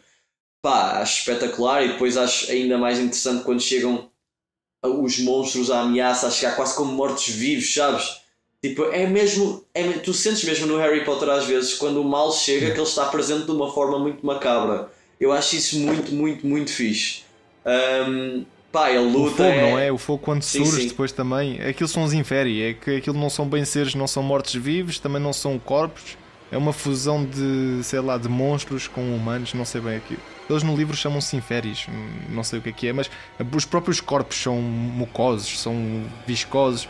E, epá, e são tantos que tu ficas em pânico completo. O Harry também é submergido na água. E eu acho que o, o plano mais marcante para mim é quando ele está debaixo, debaixo da água e depois o, o Dumbledore começa a, a fazer aquele fogo todo e vem de repente uma chama de fogo que, que leva ao Inferi que está a agarrar o Harry. Esse plano é, é espetacular porque dá-te mesmo o senso de escopo, de escala que aquele oceano é. Aquela parte é gigante, meu. Aquilo parece um oceano, nem parece ali um riozinho com um bocado de água, não, aquilo é gigante. E eu acho que esta fotografia do, do, do sexto filme do Harry Potter é, é numa escala superior. Mano, eu acho que essa gruta é muito macabra. Tipo, tu sentes mesmo quando estás lá dentro a ver a cena, eu acho muito, muito bem feito. E acho a cena toda do Dumbledore com o fogo, o hábito de Sésamo do fogo, quase, sabes, ali as, ali as ondas do Moisés. Ahm, acho muito, muito fixe. Muito, muito bom. Nós, nós nem falámos porquê, mas isto no fundo era para resgatar um medalhão. Um medalhão que supostamente era um Horcrux. E ficamos a saber, acaba, acaba por ser um Horcrux falso, porque o verdadeiro foi substituído por alguém. Exato, exato. Pá, e voltamos para Hogwarts naquela que é a cena mais importante do filme, não é? A cena da morte do Dumbledore. Yeah. É, é- é importante, acho que também acaba por ser contraditório e ao mesmo tempo polémica. Porque, João, eu, pr- primeiro de tudo, o que é que tu achas da morte do Dumbledore? Achas que foi tudo bem conseguido? Falta alguma coisa nesta parte? Intensidade? O que é que falta? Eu acho que a cena é bastante sensacional- sensacionalista, mas num bom sentido, sabes? Eu, pelo menos é assim que eu me sinto. Eu acho que porque tu- o filme fez um bom trabalho a criar o mistério. Duas tentativas de assassinato ao Dumbledore, a missão do Malfoy, a proteção do Snape para com o Malfoy, e antes da cena da missão do Harry com o Dumbledore, tu tens ali um momento em que o Harry está a falar. Desculpa, o Dumbledore está a falar com o Snape e ele diz: Tu prometeste, Snape. Prometeste. E eu acho que a construção e tens é a muito. vulnerabilidade também do Voldemort que ao longo do filme vai ficando cada vez mais debilitado com a própria mão e O depois ele Dumbledore, o Dumbledore, né? O da Dumbledore. missão. Sim. O Dumbledore, Sim, exatamente. o, o Dumbledore. Pá, e, ele, e sim, ele está mais debilitado, mas eu gosto muito como o Malfoy chega primeiro. O Malfoy chega primeiro e depois, e depois mais tarde chegam os Demoradores da Morte.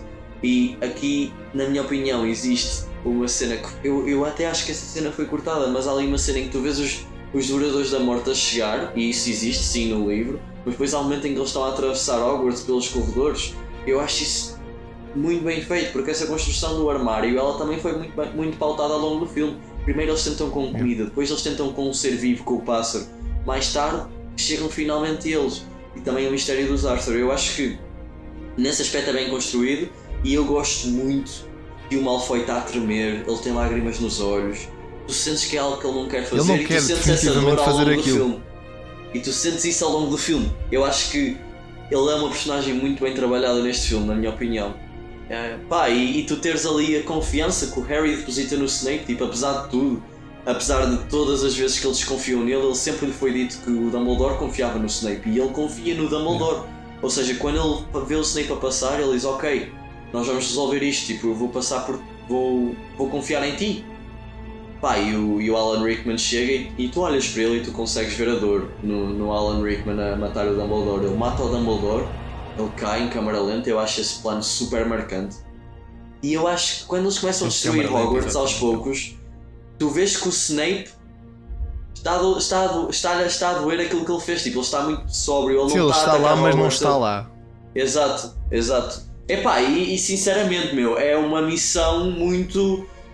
Pá, é um pedido muito forte por parte do Dumbledore matar o Snape, estás a entender? E por parte da missão Nós só dele fazer conhecemos isso. depois nos próximos filmes. Pá, acho, à acho um muito, muito forte. acho E a própria conversa que o, que, o, que Dumbledore tem com o Malfoy antes disso tudo acontecer também é, é muito sóbrio. Ele diz que conheceu antigamente uma pessoa que fez todas as escolhas erradas na vida. E, e- e isso chega ao coração do Malfoy, tanto é que não, não dá o Avada Kedavra. E, e é um plano seco também, a forma como o Avada Kedavra sai da, da varinha do Snape, em que simplesmente estatela no corpo do Dumbledore e ele cai, acaba por ser. Epá, é muito, é muito simples, mas é, é, é bastante eficaz. Eu acho que é bastante eficaz. Eu volto a dizer, tu falaste esse diálogo do, do Dumbledore que ele, que ele diz ao Malfoy. Eu acho mesmo que o Michael Gambon está noutro nível neste filme. Eu acho que é melhor, é melhor, o, completamente. melhor, o melhor papel dele como Dumbledore é neste filme. Acho E aqui tens a prova que foi uma transição espetacular entre o, entre o Richard Harris para o, para o Michael Gambon. O Michael Gambon tem um papel muito mais ativo, uma participação Sim. muito maior em termos físicos, mas sem nesta dúvida. parte, eh, a nível de, de maturação de personagens, está no apogeu. Está no apogeu e tu, neste filme, adoras, adoras o Dumbledore. Cada sequência que é passada, ele rouba a cena e é completamente espetacular. É mesmo muito, muito, muito bem feito. É muito bem feito. Genius. Draco, years ago, I knew a boy who made all the wrong choices. Please let me help you. I don't want your help. Don't you understand? I have to do this. I have to kill you. He's gonna kill me. Do it. Go on, Draco. No! No.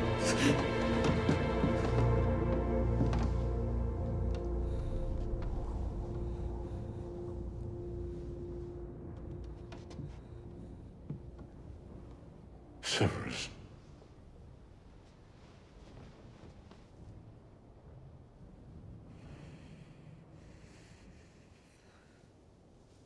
Please. Avada Kedavra.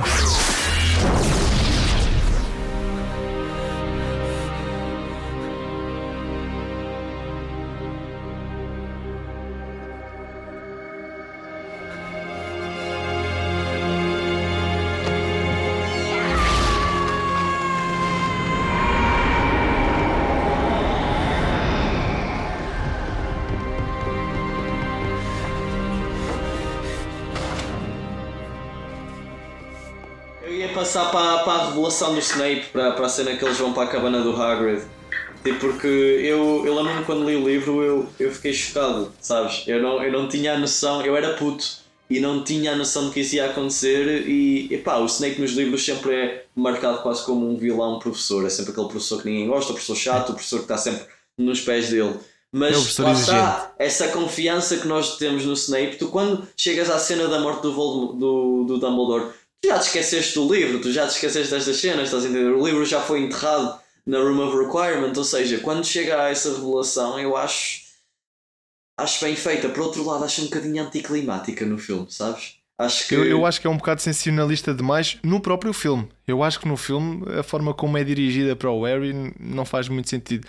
É esquisito o- porque o- o- usas o do meu ataque dele contra o eu sou Snape- o príncipe misterioso. É, é aquela É. frase de efeito, parece completamente Yeah. deslocado. Parece daqueles filmes de ação assim, muita clichês, muita, muito abanhosos. Eh, Essa parte acho que poderia ser feito com uma sofisticação um bocadinho maior. E eu acho que ao mesmo tempo é um bocado estranho o Snape, de certa forma, parece que esse tom de ah não, estás a usar os meus feitiços, os meus feitiços contra mim, eu é que criei Não isso. é a forma de parece atuar que lhe do dá Snape.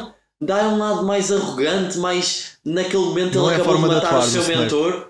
É, ele acabou de matar o seu mentor, ele sente-se de certa forma para baixo. Eu acho que naquele momento ele dizer essas palavras dessa forma não me cai bem.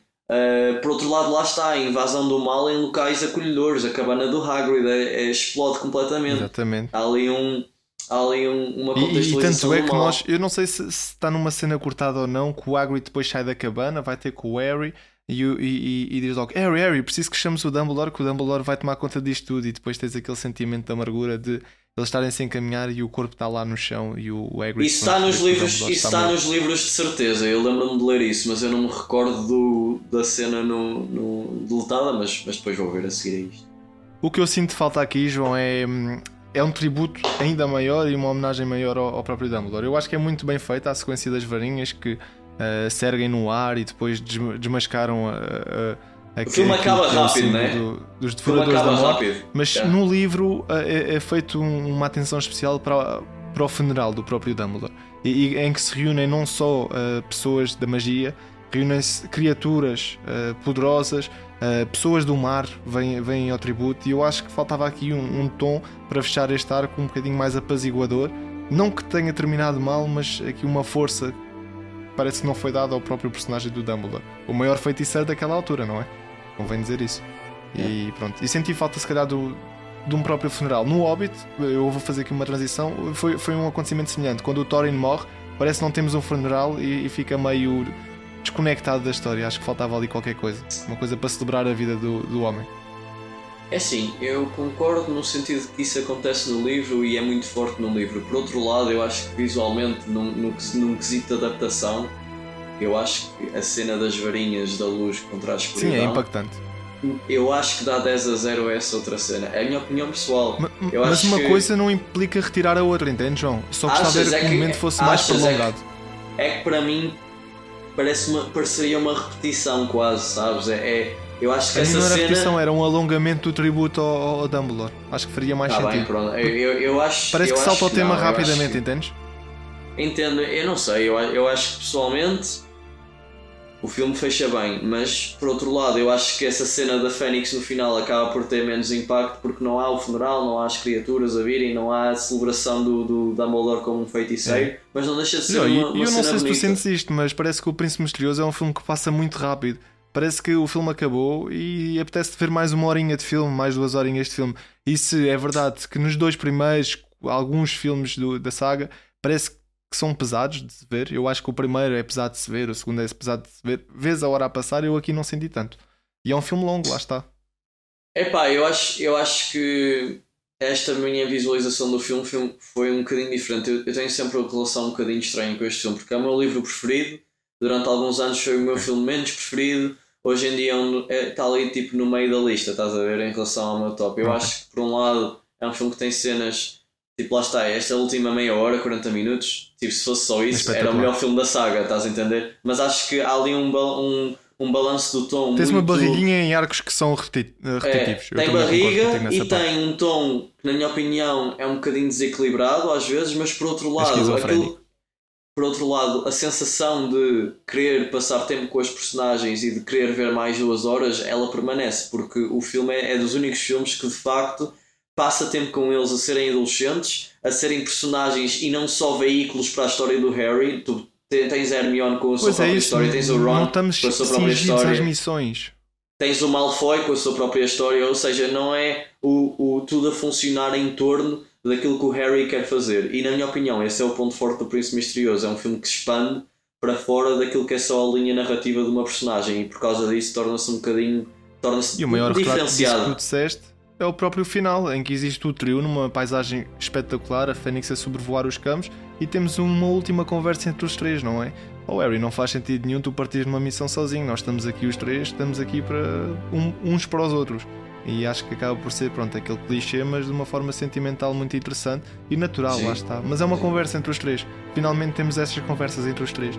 De uma forma tranquila, o Ron está ali sentado, a pensar, a refletir. A Hermione vai dar ali um amparo ao Harry e o Harry está a ler ali um medalhão e a pensar: epá, onde é que está o verdadeiro? Porque eu preciso de o encontrar, porque temos que fechar isto. Porque se deixamos também o mal corromper toda a gente, o que vai sobrar é uma ditadura para nós todos. E lá está, o paralelo que a J.K. Rowling consegue nestes filmes eh, vai sempre superando eh, a expectativa e vai sempre trazendo coisas novas e, e, e que tão falta fazem para nós relembrarmos que a história passou, mas pode voltar a acontecer e convém não repetirmos o passado. Exatamente, exatamente. E assim fechamos o Príncipe Misterioso, António. Eu fecho este filme com uma nota 7, 7,5. Uh, eu acho que é a nota que eu dou ao filme. Um, sóbrio, pronto, já expliquei as minhas razões. Um filme que se calhar alonga-se um bocado, ah. com um tom um bocadinho desequilibrado, mas com algumas das cenas mais fortes da série e que por isso também se torna um filme diferenciado. A banda sonora eu não falei muito, mas a banda sonora é muito, muito boa neste filme. É, muito, muito boa. Mesmo. Eu acho que a par do Cálice um, de Fogo, o, o Príncipe Misterioso é aquele que tem a banda sonora mais marcante e, e, lá está, nós ouvimos às vezes umas flautas que sabem muito bem, dão um clima ao mesmo tempo triste, mas também inspirador. E eu acho que o Príncipe Misterioso, se eu pudesse sintetizar, eu acho que ele tem momentos mesmo inspiradores. Acho que a fotografia dá um pulo gigante em relação àquilo que tinha sido feito anteriormente. A nível de sofisticação técnica e tecnológica, o Príncipe Misterioso dá também uns bons patamares, uh, está uns bons patamares acima de todos os filmes uh, do Harry Potter, e isso também se revela no orçamento, que este filme custou mais de 100 milhões do que a Ordem de Fênix. Acho que a Ordem de Fênix foi 150 milhões de orçamento, este teve 250 milhões, portanto está tá justificado. Caro, carinho, e... carinho. Então, é, carinho. um bocadinho, 100 milhões dariam jeito aqui, se calhar se, eh, se dividíssemos aqui 50 milhões para ti, 50 milhões para mim, faríamos um bom investimento e teríamos a nossa vida e dos nossos familiares muito tranquila, ou não? Exatamente, exatamente. Não, mas pronto, eu, eu, para sintetizar aqui eu vou dar um 8,5 a este filme. Tem momentos muito bonitos, eu acho que a história é também muito cativante. Nós mergulhamos para dentro da história e rimos-nos com a jornada. Eu acho que isso é mais importante. Sinto falta em alguns filmes anteriores de nós convivermos com os personagens, simplesmente sentirmos que estamos a viver um momento e que estamos a, a, a desfrutar da vida. E eu sinto que no Príncipe Misterioso as pessoas conseguem, mesmo com tanta treva a surgir. Portanto, um Príncipe Misterioso é um filme que, eu, que me surpreendeu, que eu gostei mais do que aquilo que pensava e que tem sido boas surpresas revisitar estes filmes que nós já vimos tantas vezes, mas que de uma forma crítica e analítica, quando vimos aqui falar, acabamos yeah. por ter outra perspectiva. E é, é isso o mais interessante do cinema. E estamos a avançar agora para os dois capítulos finais. Temos mais dois podcasts para fazer, é, talvez mais da maior parte 1 e parte 2. Eu estou muito é curioso para ver como é que vai ser a nossa opinião em relação à parte 1 porque eu tenho uma opinião muito diferente da geral, eu acho, em, relação ao, em relação a este parte 1.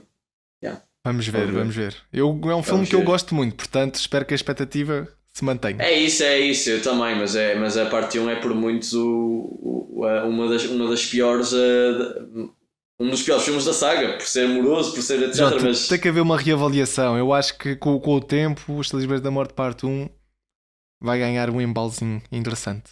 vamos rever, vamos rever e vamos discutir Vamos aqui. rever. Vamos também ter as nossas, as nossas expectativas para o Oscar, vamos falar sobre alguns dos filmes. E, É e isso, pronto, malta, é isso. Já sabem.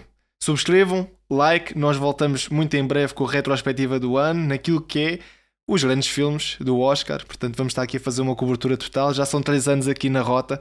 3 anos a. 3 ou 4, João? Pô, já são, já são 3 anos. Não, Já são 3 anos a fazer a cobertura dos Este melhores do ano- ano. Portanto, malta, é só coisas É, boas a este- virem. Este ano a Fornalha vai fazer 4 anos. Em julho. 4 aninhos. 4 aninhos. Passam no Nós instante. começámos em 2020. Yeah. E já, já cobrimos parte da história. hein? Tivemos o Covid, comentámos filmes durante o Covid, numa época baixa em que, em que o cinema teve estagnado, paralisado. Eh, tivemos o ressurgimento dos streams, tivemos também a queda, o, o anúncio da queda de cinema, que afinal ainda temos cinema para falar, cinema para discutir, filmes a estrear, falar. que é a coisa mais importante. Mano, olha, malta, obrigado por nos acompanharem. Até à próxima e até lá.